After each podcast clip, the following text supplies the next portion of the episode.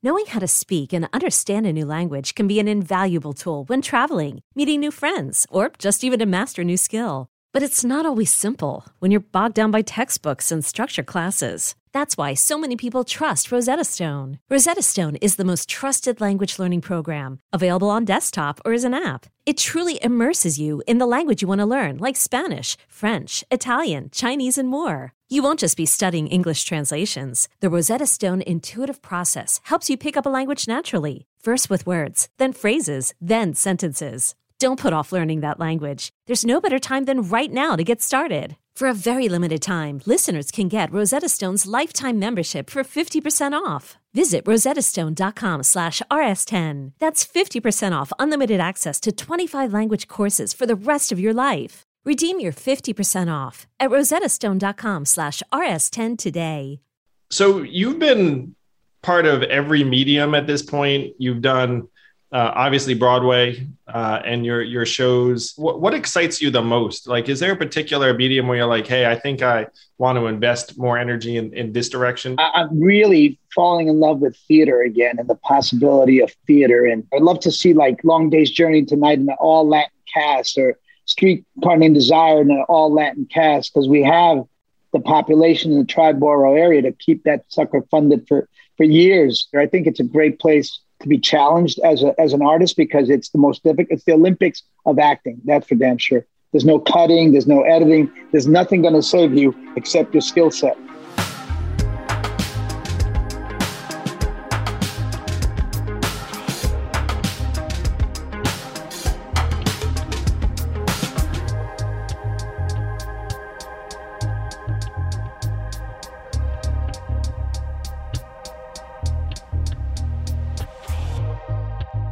On today's episode of Yang Speaks, actor and comedian John Leguizamo is joining. You guys don't want to miss this. He is a fascinating guy. Tune in, John Leguizamo on Yang Speaks right now.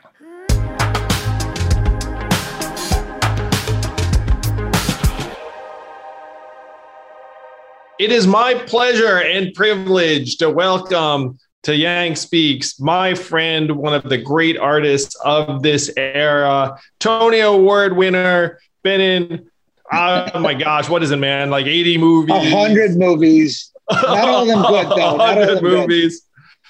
Uh, director, producer, stand-up comedian, John Leguizamo. Welcome, John. It's so great Thank to you, see you. Yang. Thank you. You've got the Knicks cap on. Am I right that you actually just attended the greatest sporting event in recent memory, which is the Knicks playoff victory in the Garden uh, the, the other night? Did that happen? Oh my God, eight years that we have not been in the playoffs. And this year, pandemic, and all of a sudden we're in Madison Square Garden at almost like what, 90% capacity? People, it was, was screaming and yelling and hollering and loving. I mean, it was incredible, man. The energy was unbeatable. It was, it was, it was better than the game, even though we won. I want to hear all about this. So first, uh, who did you bring to the game? Did you go with friends? You go with family? Like, oh, my wife, my wife, with my wife, Justine. Well, yeah. th- well, this is an incredible date. Then this is very exciting. And then, do you do the VIP treatment experience, or you just like walk in, or like what? What? Like, what did you do? Yeah, you know, you know, we got a little, we got a little juice. We got a little juice. Yeah, I'm not, I'm, not going to front. We got some swag, so we, you know, we walk in. We, we got courtside seats, but you have to wow. do have to test, even though you're double vax or, or or whatever. You still have to test an hour before and test negative, and you still have to wear a mask if you're going to be that close to the players. But you know, it, it was fun. I was hanging out with Sting and um, uh, Victor Cruz uh, uh, there, there, was a ton of folk there, man. Chris Meloni, uh, John McEnroe, and his brother Patrick. Yeah, hobnobbing with the best. Yeah, because because all of New York City is coming out for this game. Uh, you know, Knicks being back in the playoffs. You got the courtside treatment. That's incredible. And you and I probably had a similar experience. We can share this for a minute. Um, where you grew up in Jackson uh, Heights in, in, the Queens area, and so um, you probably did the same thing I did, which is um, every once in a while you get lucky and get some like nosebleed seats for like a while. Yeah, yeah, yeah. You, you'd end up. Um, so I remember that very well. How about the Shea Stadium when it used to be around? Because I'm a little older than all y'all. I'm older than dirt now. And uh, we used to st- stand on the subway platform to watch and hear the game. Those are ghetto seats. Uh, I remember Shea Stadium. Uh, I remember the subway platform and like it being shown on TV and all the fans like you know having a good time out out there. Um, I remember for the Garden there was a period, John, where they actually sold ten dollar Knicks tickets to games, wow. um, and they and they went they went like this. It was in the late '90s, early 2000s. Um, and uh, believe it or not, I managed to get my hands on like some ten dollar tickets. Mm. And so you'd be there, and it was like you know the worst right. seats in the house. But one thing you you got to say about the Garden, there really aren't many bad seats. Like you could sit pretty much anywhere no, no. in that place. And, it's also when you when you don't know from courtside, it's all good. It's until you know what courtside VIP treatment is that it then it hurts. I start out in the nosebleeds, then every once in a while, a, a friend who works in you know banking or something would be like, yeah, hey, right, the seats, so then you'd you'd, you'd, you'd like wind up at like you know the 200 levels, and then you'd like go back. It, it's funny. It's that I think that that's an experience that a lot of New Yorkers have, which is like you know just the random night when your friend calls you and is like, hey, I've got these yeah, yeah. tickets, and, and, and you got and you got some other great tickets or some other for like Hamilton shit, and then you're like, oh man, not tonight not tonight great courtside Knicks t- tickets, and I got Hamilton, which I couldn't get. You know, it always happens like that too when it rains and pours. That game, I think it might be the largest group of people that have been together in one building a one room in, in, in New York in, City in a year. Yep. Yeah, no, it's wild, man. You were literally like in the place, like the heart of the action, but uh, safe, that, but feeling completely safe, feeling so safe because they have a system. You know, I mean, everybody has to be double vaxxed. Everybody has to be, you know, uh, tested Everybody's got their masks. You know, you just feel incredibly safe. Uh, so the game you were at, like Trey Young had a great game, but came oh, a little bit short. And I, I, I mean, I was stunned in game one when, uh, you know, when Trey Young hit that game winner and whatnot. And oh. like, it, he really, he, he reminded me of Reggie Miller during like yeah. the Knicks Pacers days when when he became like the villain of the garden. I was like, yeah. honestly, I was like, I did not know Trey Young had this in him. what a player, man!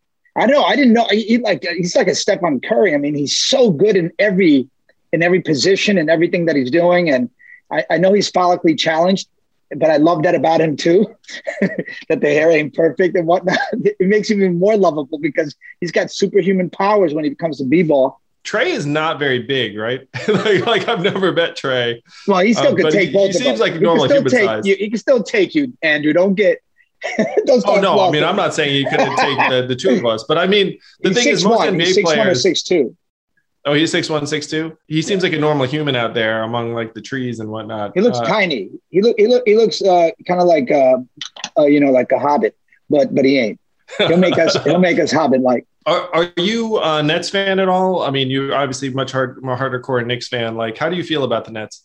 Oh, I, am loving the Nets this year. I mean, I love Kyrie, I love KD you know, I, I, love the I love their team, man. The team is beautiful. I mean, you know, I, New York is we're not allowed to. You know, you have to have your loyalty, and you, and you can't even cross. You know, I can't, I can't, I can't root for the Yankees because I'm a Mets fan. Otherwise, people freak out. You know what I mean? Yeah. But I don't know. Sometimes New York is New York. You know, I, I, I you know, if we don't make it and the Nets make it, I'm going to go to a Nets game. I mean, you just want New York to do well, uh, yeah. Uh, writ large, right? Because totally. it has repercussions, you know, and you feel it across the city. Even when the Yankees win, the whole city is electric. You know. Yeah. So you've been at this for quite a while, um, and one of the things I always love to ask people like you who are world class creatives is how the heck you got started because I feel like getting started in in your field is like the hardest thing in the world. you know, like like you you grow no up in yeah, like you you go to the local high school. Yeah. Um, you know, in your case, I think you attended NYU for a minute and then dropped out uh, to pursue comedy uh, I, I want to say. Yeah, I mean, being Latin back then and being wanting to be an actor was was not the most successful looking choice because you know they just didn't cast us. They didn't cast us no matter what. We were always casted out. You know, uh, never made it. You know, like all my white friends that were at NYU studying acting were going to like five auditions a day. I was going to one every five months. So I saw, wow. I saw, I saw you must have felt that so acutely because you're oh, in this program clear. and you're like, wait a minute, like yeah. you know that like like there just aren't as many roles. That's fascinating. That's crazy. Yeah, and I was able to see it firsthand. I was going, wow, why why don't I have the same options? I studied like them. I have the same grades. I studied with better acting teachers than they did. I studied with Herbert Berghof and Lee Strasberg. Why don't I have the same opportunities? But it's because of the way I look and my name. And uh, that came you know, became a realization really fast. And then I knew, you know, I started to learn that wow, this is this is going to be very difficult, and I, I need to find other ways to to stay, you know, sane and and stay creative. So I started writing because that's one place nobody could stop me. You know, nobody could tell me no or or, or exclude wow. me. So the stuff you started writing initially was it comedy? Was it jokes? Like what did yeah. you start out writing? Yeah, I, you know, I was writing jokes in high school because I had a very competitive comedy table at lunch, and you couldn't sit at the table unless you had the best jokes. And if you didn't have them the day before, you weren't allowed to sit at the table. So it was mad competitive. So I used to have to write jokes to, to be able to win because you can't just you know be improvising. You're not going to come up with the top joke. So yes, I started writing then, and then by the time I graduated college, I started uh, writing uh, sort of uh, character sketches. You know, uh, I was doing improv at First Amendment, which was this big uh, downtown improv comedy group that was huge. You know, Bruce Willis went there, Robin Williams would come there, and you know, and and and a lot of co- comedians would come there and steal jokes too. That that was a, rea- a real thing I learned too. I mean, some of your jokes they probably couldn't steal because it wouldn't make sense for them. Because I'm sure some of them had to do with being Latino. yeah, but people, people, people, are clever though. Comedians are clever. They'll, they'll know how to flip a joke. Don't make uh, it fit. So you're scrapping and clawing for a while in the New York comedy scene. Like, when did you feel like, okay, like this is gonna work? You know, like I, am gonna make it. Uh, where you started having like uh, some success in getting cast in various roles. Like, what what what would you consider your own breakout? my breakthrough moment uh, when everything just fell into place was when I did my first one man show called Mambo Mouth in 1990. And, uh, you know, they didn't really believe in my show. They kind of believed in my show, but not really because because I was in the hallway of the theater. I wasn't even in the theater. I was in the hallway of the theater with a makeshift platform, 70 fold up seats that they would pick up at eight o'clock when the real show started and and I had to be God. You know, all my audience had to be cleared out. But you know, the reviews came in, and you know they were banging. You know, it it, it and, and all of a sudden, in in this seventy fold up seats was Al Pacino, uh, John F. K. Wow. Jr., uh, wow. uh, Olympia Dukakis, Raul Julia. Sam Shepard, Arthur Miller, uh, John Malkovich. It was incredible, man. And, and that that's when everything started to change because I think I learned, the audience was learning, the industry was learning. Wow, Latin content is valuable. Latin content is for everybody. Latin people want to see Latin people, and Latin people definitely want to see themselves. So it, it was a breakthrough moment culturally. It must have been such a small venue too, where you could literally see their faces. You'd be looking yeah. at them, being like, "Hey, look, Al It would make me nervous. Like, it would make uh, me nervous. I, get, I would get nervous sometimes because my, my sight was good then, and I could see those faces. And sometimes, you know, they're not they, they, they're looking at you, but they're getting tired or sleepy or, or whatever. I don't know. They had a oh, rough night. Yeah, yeah. You know, you see all that. People yawn sometimes. You know, you, you, you sometimes. I'm glad now that I can't see because the, all the audience looks like they're they're really just loving it. I'm going to tell a random story from running for president. That's like my parallel, and you know, like uh, you know, it's a little bit later on or whatnot. Yeah. Um, but you you have a town hall in New Hampshire, and you can see everyone's face. So so there there's like this like real like yeah. you kind of know if it's going well or not. It's one reason why you see these various political figures be like, okay, like change it up because you you see what's working, what's not working. And then I look out there, and then it's like Paul Giamatti sitting there, and then I get distracted. I'm like, oh shit, Paul Giamatti's like it's too much. Town hall in New Hampshire. And then and then you like block it out and just continue saying what you're saying. But then there's like part of you that just wanted to stop and be like, hey, you know, like right, right. of yours from you know like what you know whatever movie I saw you in.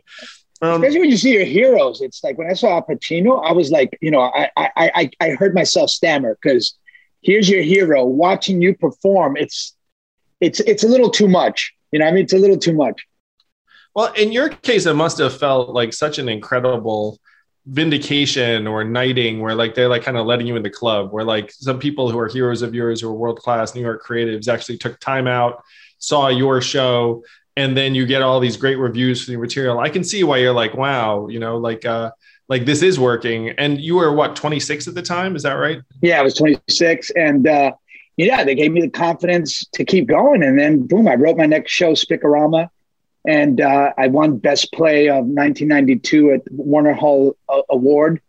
And uh, you know those those little wins were really important to me because it, it fueled me. You know, it fueled me. And and then when my show Mambo Mouth hit HBO, then the Latin audience found me, and they would go everywhere. I went Chicago, San Francisco, Texas, wherever I would go, there was a huge Latin audience to be had. And, you know, they just made a church, you know, it would, they would be call and response and yelling and hooting, hollering, and it became electric.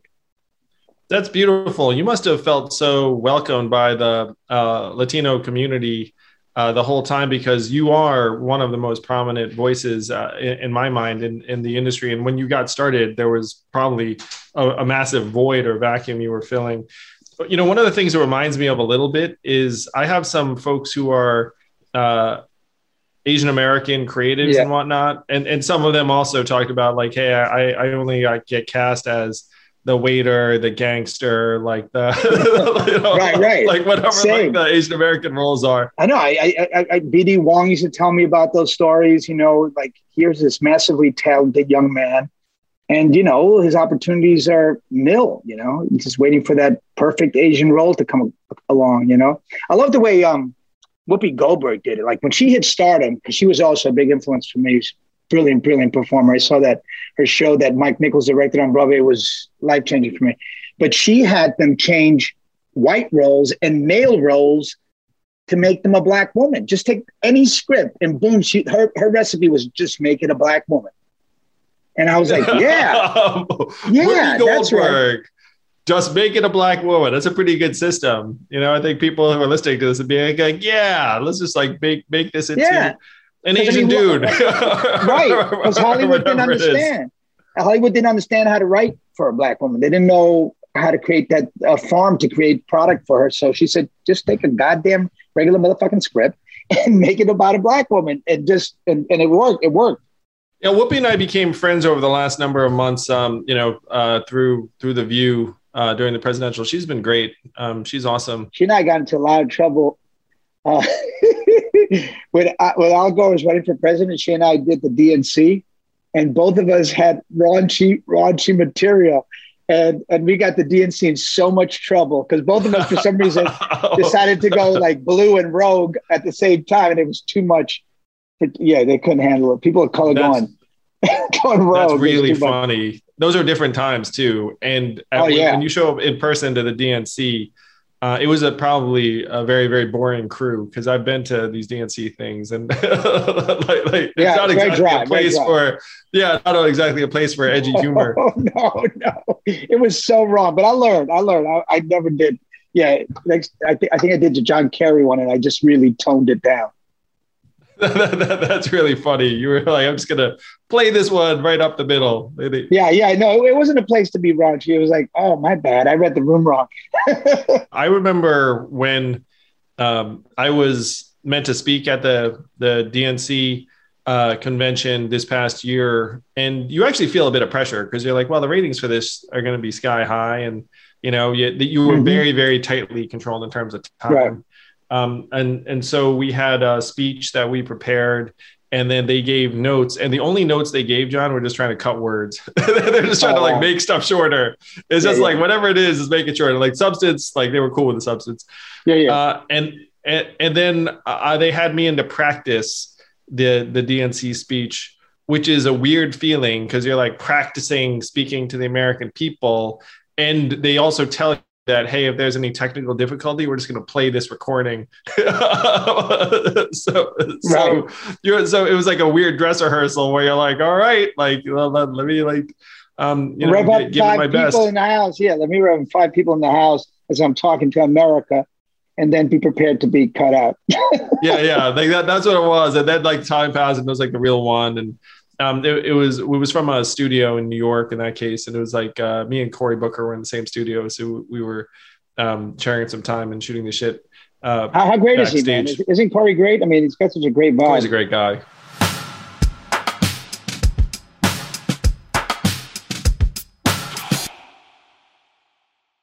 This podcast is sponsored by ExpressVPN. A few decades ago, private citizens used to be largely that private. What's changed? The internet.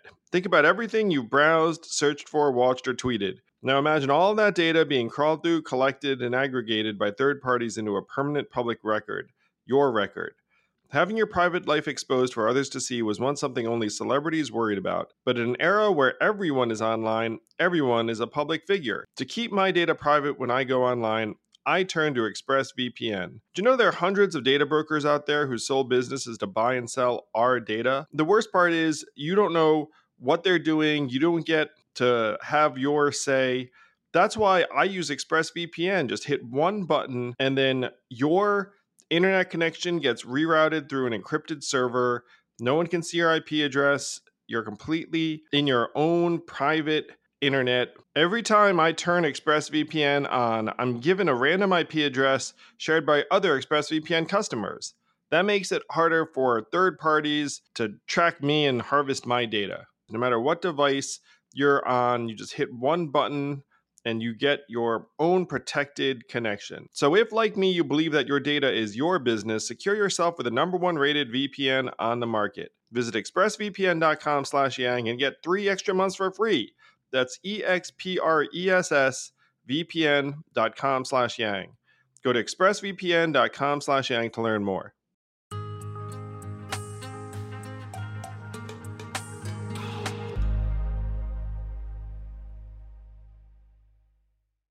I feel like a couple of the big movie roles I started, you know, like wh- where you became a household name were Romeo and Juliet and then Moulin Rouge. And I got to say, I was like a big, big Baz Luhrmann fan from back then. Uh, you know, so I don't blame I was you. just curious.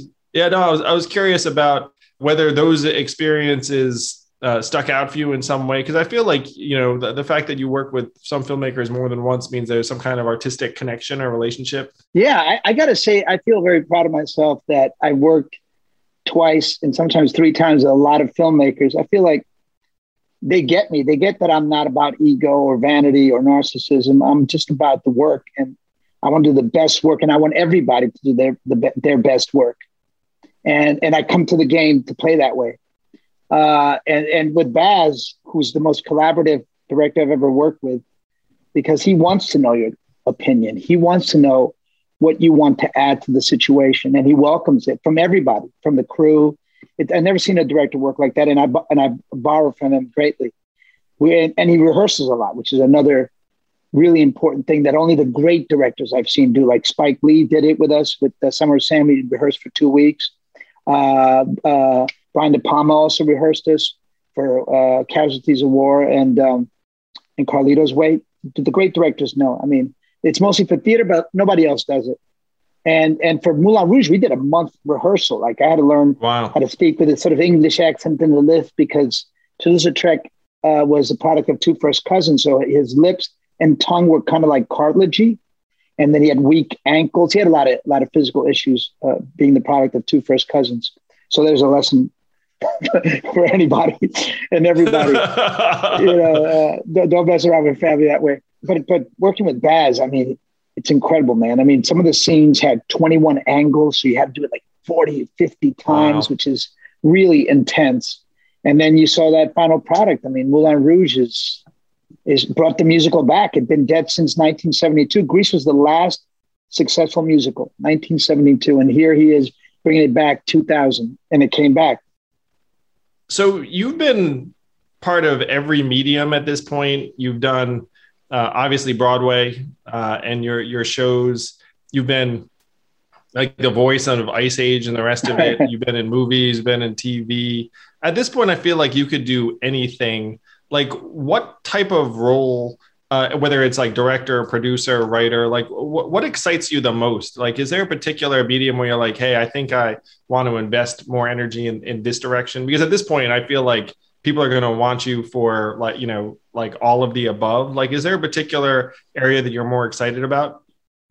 Yeah, th- th- there is. I mean, I- I'm really falling in love with theater again and the possibility of theater, and and especially because I'm in New York City, and I and I just had had so much success in LA and New York. Uh, you know, uh, to bring theater, I would love to see like Long Day's Journey Into Night in an all Latin cast, or Streetcar Named Desire in an all Latin cast, because we have the population in the Triborough area to keep that sucker funded for for years. Look at my dog back there. it, Oh, loo- looks wow. like a corpse. Looks like a corpse. Yeah, no, man, I wouldn't even know. I was alive. out of a trolley. But yeah, I would love, love, I would love to go back to theater. I think it's a great place to be challenged as a as an artist because it's the most difficult. It's the Olympics of acting. That's for damn sure. There's no cutting. There's no editing. There's nothing going to save you except your skill set. Well, one of the things that I talk to folks like you about um, is that I've discovered parallels among politics, comedy, performance of different uh, different types. And so I, have oh, been yeah? asking folks like like like you if someone were to run for a senate or president from the creative fields, like who might you pick out and be like, oh, that that person could do it? So, so to preface this, I'll tell you about a couple people who have been called out to me in this uh, direction. Someone said Jon Stewart. Someone was like, Jon Stewart could could do this at like a very very high level. Um, another oh, person yeah. nominated uh, Chris Rock. why not? Why not? Yeah, yeah. Why not? Yeah, why not? Um, I like so Alec is there Baldwin. Any... Alec uh, Baldwin, uh, man. I think I think Alec has the chops, the the, the intelligence the savvy. I mean, he's just so well rounded. You know what I mean? And he's got that's that a great sort of choice. A, he's got a very especially because he because he played he played the president over and yeah. over again.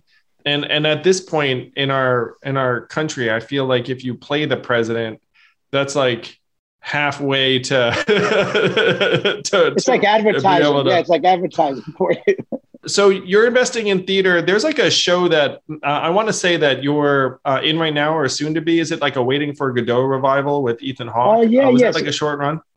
Yeah, yeah. Uh, it's the first time it's the play has ever been allowed to be filmed, and it's only allowed to live on this platform for three weeks, and then we have to destroy it um, because the estate. Wait, wait, wait! You, wait, you have to destroy it? oh yeah, yeah. You're not, it's not allowed. It's not allowed to live. Continue. It's it. It was a one-time only thing because of the pandemic and the situation we're living that the estate, the Godot estate, the Beckett estate, allowed us to film it because it's never been allowed to be filmed. Uh, and and you know there are a lot of rules like we're not allowed to cut the script, you're not allowed to change any words. You have to stick exactly to what Beckett wrote. So we had that, but I I thought Ethan Hawke was incredible in it. Wallace Shawn is so beautiful. Tariq kills it. I think this is one of the best Godot versions I've, I've ever seen not just because I'm in it, but because sometimes it gets a little too silly to play for me. It gets a little too ridiculous and and you just lose all the values. We really researched a lot and tried to understand that Beckett wanted the the depression, the depressing elements to live, the the anger, the the the the, the being lost, the because it's right after the war, so people were, were hungry, they were homeless, they they they were lost. You know, everything had been destroyed. Europe was bombed all over the place. This so, does sound like kind of familiar to our time a little bit. Yeah, I mean, we're coming so, out of it. Yeah, yeah, exactly, Andrew. Exactly. That's why we did it now because we felt it, it was such a parallel to to our feeling, you know, jobless and and confused and alone and isolated, kind of like the way people felt after World War II. So the shows that you have in mind uh, for New York City, it sounds like they would have Latino Latina cast uh, involved are there particular productions you have your your um, mind like uh, moving towards? Like, are, are there things that you, you we can look forward to? I suppose, or is it in the planning yeah. stages still? Oh no, it's still in the planning stages. But uh, you know, I I love to see a long day's journey into night. Who's afraid of Virginia Woolf? with the all Latin cast. Death of a salesman.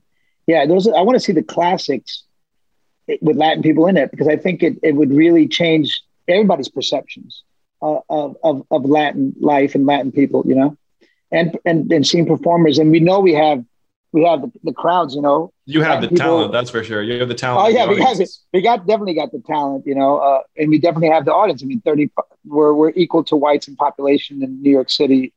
And uh, so, yeah, we, we got the numbers. Just a matter of, you know, convincing the estates because everything is, is controlled by estates. Fascinating. Well, you were one of the pioneers who proved that the audience was there.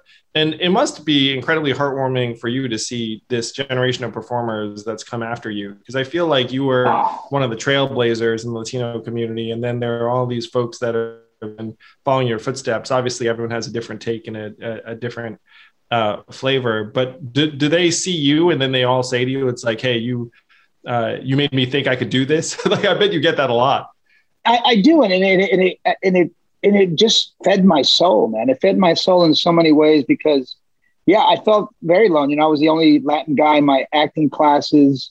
I was always like the only one. And then when I'd go to auditions, it'd be like five of us all you know, dressed up as gangsters to play the next murderer. that's that's not a know. good feeling. You're like show up, no. like, hey, you're like the all of us like with chains and you know, camouflage and talking like, yo, what's up, man? What's up, man? You know what you doing? You hey Louis, Louis' mom would be there, and Benicio Toro, Benjamin Bratt would be the same the same cats. And then if it was a janitor, he'd be there also like in blue, you know, overalls going, How you doing? He's like, good to see you. Thank you very much. Everything good? Yeah, good. You know, all of us working on our Spanish accents but you know, it, it, it, it, was kind of a lonely situation, and and uh, there was a lot of glass ceilings and stingy tokenism back then, and to see all these new Latin cats and, and girls and young and older getting opportunities that they deserved, you know, all, not squandering dreams and not wasting all this talent, which I saw for so many years happen.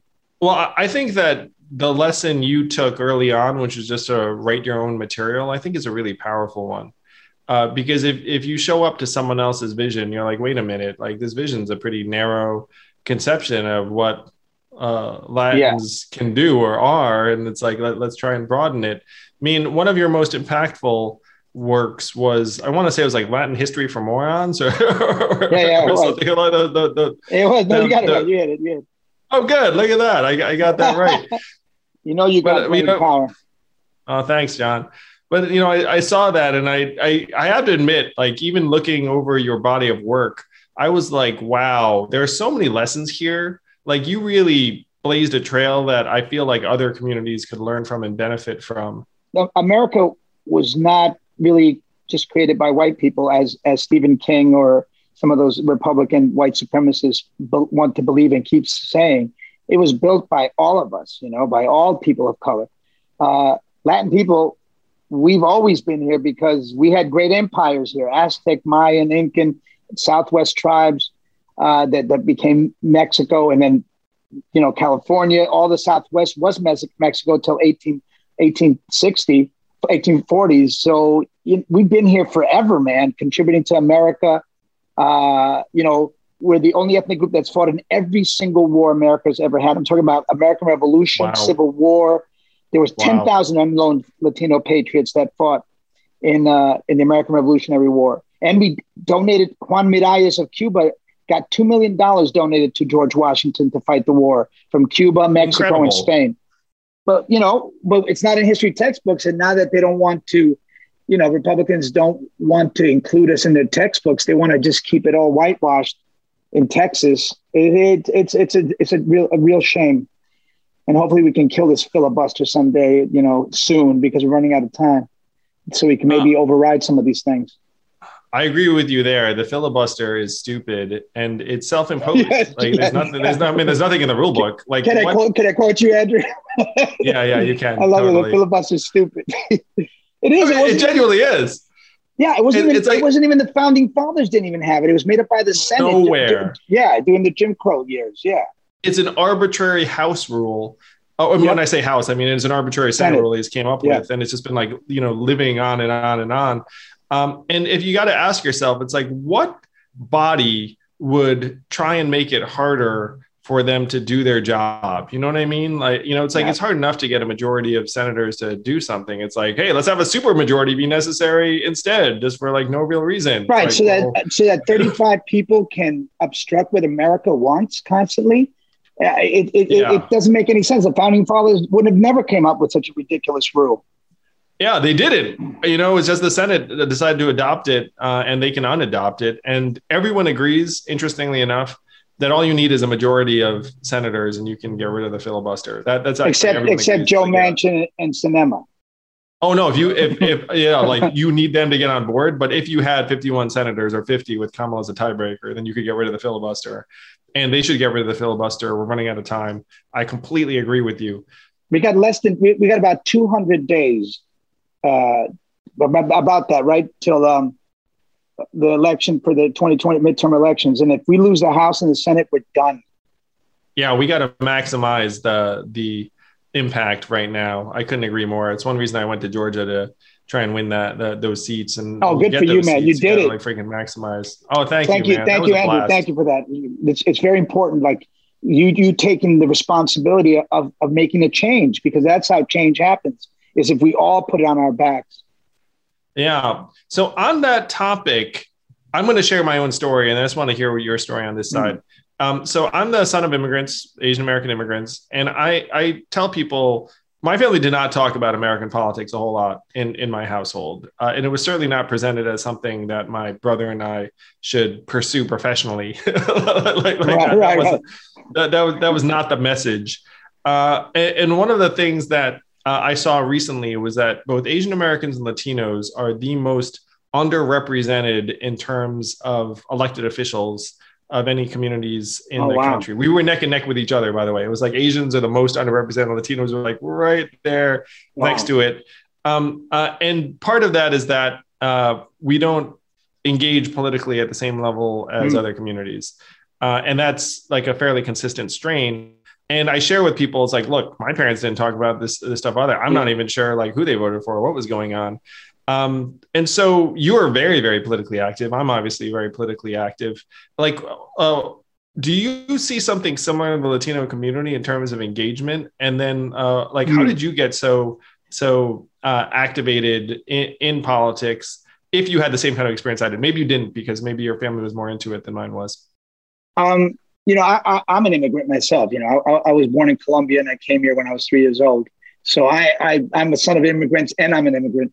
Um, my family didn't really talk a lot about politics either, but my mom became political when I was in my 20s because she saw that in Queens that Latin kids were not getting the the library help that they needed. They weren't getting the food services they needed at school. The schools didn't have the supplies they needed, and it, and they broke my mom's heart. So she got very political back then, and uh, she even stomped for AOC when AOC was stomping in Queens, my mom was there with her friends. They all helped her. Uh, I, I, I don't, I don't, I think the Latin community has been very political. It's, you know, Jim Crow laws were for Latin people too in the 1830s. They were all over the Southwest. You know, uh, no, no dogs or, or Mexicans allowed. No Spanish allowed to be taught. You know, children in the Southwest in some schools were made to write their Spanish words and to bury them in the ground so they would never speak it again. Uh, and this is we're talking about 1800s, all, all, this stuff, and and you know there were a lot. There, were governors in in Texas who were Mexican who helped flip Texas to America, and then as soon as they won, they booted them out, said they were traitors and we couldn't trust them. So I think we've been politically active, just not included, not allowed. You know, poll taxes were for Latin people in Texas as well. Uh, you know, the, we're the second most lynched people in America. 6,000 Latinos Awful. were lynched, shot, burned alive from 1830 to 1930. You know, we've been denuded, we've been uh, gassed. They, they, they, there's this thing called the Bath Riots of 1919, where immigrants were the gold standard from Latin America to come here and work and, you know, clean and farm. And, but they would make them separate the men and the women, make them both get naked and then they would sp- spray them with a Zyklon gas. And the Nazis borrowed from this. You know, they, they would cut their hair, you know, shave their head if they had lice. And uh, then, then the riots happened because a 17 year old girl said I, will, I, she did not want to go through that denuding, degrading process anymore. Um, so yeah, you know, we, we've been through a lot of oppression and we've been here politicized and, and trying to fight, but you know, it, it was always incredibly difficult and, and to, a peril to our own lives. Well, hopefully we can change that and make it easier. And it is true that right now there's a movement around the country trying to disenfranchise people. Uh, you know, like people are redrawing districts in very dark ways. Uh, and you know, there's a very basic principle that most people would agree with, which is voters should choose uh, lawmakers, not the other way around. Which is right now lawmakers are trying to choose voters. Uh, it, it's a it's a very destructive uh, approach to governing. And unfortunately, there are a lot of people that are heading that direction, and it's affecting Black and Brown voters the most. Um, you know, the one of the things I learned in Georgia uh, is that Asian Americans were like the you know new swing vote in part because they were yeah. like the more more recent arrivals there, and I was stunned at how many Asians were in Georgia. Uh, truly, I mean, I was there to activate any voter. Like I, I walked around with, with with MLK three, but I got to say, like uh, I was like, this is like enormous Asian neighborhood. The food is delicious. Like you know, all, all, yeah. all this stuff. I like I had a blast down there. I mean, it, it was really sad when you know the six Asian women were, were Oh, shot in that, that area. Horrific. Like uh, because I felt like I'd actually walked through those neighborhoods. Um, but they're trying to So sad, so the, sad. you know, the, the vote the voting laws in Georgia in the same way. Um, and, and it's like a terrible response. Like you lose a race, and then it's like, well, like time to make it harder to vote. Right. you know, like- yeah, instead of let's come up with some new ideology, let's come up with some new, uh, uh, you know, mottos or logos that'll turn people on. No, let's. or ideas or Sure. policies, or maybe we should have a change of heart. Instead, it's like, oh, let's change the voting laws. Uh, and and when I was in Georgia too, John, like the ads were so fear mongering, it was crazy. It was literally like, you know, vote for David Perdue to save America. right. and then there would and then there would be an image of um, Jon Ossoff like standing with a bunch of black people, and it was like like the whole So thing was so it, it, it was so offensive. Yeah. yeah. Yeah, and, And and I got to say, yeah, like when I was there, I was like, we got to win this race just to show like that this messaging doesn't work. Um, and the, the messaging didn't work, but it came really close. I mean, those races came down to you know about one percent of voters. Um, so that so it was like, But, yeah, but very tight. luckily, luckily, Trump thought he was like uh, uh, working for, for them by saying that you know elections aren't fair. But he turned off his own. yeah, yeah, the whole He thing. turned off his own people. He turned his people off from voting, which was incredible. I was like, "Oh, I'm so glad that shit backfired on him. It, it, it made me so happy." Yeah, th- those were it was it was wild, man. Because like I was celebrating those victories, being like, "Oh my gosh, we won the Senate," and then you Incredible, know, ter- incredible. and then terrible things out of DC. Like you know, I think it was literally later that day where like friends in Congress, I'm like texting them, being like, "You all right? You all right?" And then they're like freaking hiding in in, in various rooms. Um, we like you said, we don't have that much time. We got to activate people, uh, get some laws passed, get rid of this filibuster, do as much good as we can in the time we have because there are a lot of Americans that have just lost a lot of confidence or faith, um, you know, that we can actually make some positive change. Um, you're all about positive change. It's one reason I love you. It's one reason why so many Yeah. people love you. I, I, I think that there's something really important to art, uh, creativity, uh, film, like all, all this stuff, like culture. Like, you know, that, I mean, there are people like you that are sending out these incredibly positive messages and products where, where like you know it, it's elevating like people feel from you that great things are still possible. Uh, and, and i feel like that's needed more than ever. Like i think it's going to be crucially important in new york city. I think it's going to be crucially important all, all throughout america. I'm so grateful uh, to be talking to you and have this conversation with you and to consider you a friend because you, you are one of the greatest creatives of our time. Um, oh, thank you, hope- thank you, Andrea. I, I love you back, man. I feel like you're such a powerful voice for all of us, and for the Asian community, for the Latin community, for the Black community. I mean, we're all one people, really. You know, and we're stronger together, and and I really believe that. I, I believe all of us working together is such a powerful force. It's such a hopeful message, and and the way society functions at its best. I mean, why is New York City one of the greatest cities in the world? Because look at all of us. It's it's not a monolith. Yes. You know, it's it's multicultural, and this melting pot and cross pollination of of nationalities, religions, cultures is so beautiful and so you know it just makes it makes everything so creative and so so hopeful. Amen. That's a beautiful vision of New York City. Let's make it a reality as quickly as we can. Yeah, yeah, John yeah. Leguizamo, thank you so much, brother. Thank you, Appreciate Andrew. the heck hug, out of you. Love and you, I. I will see you very soon. Love you too, brother.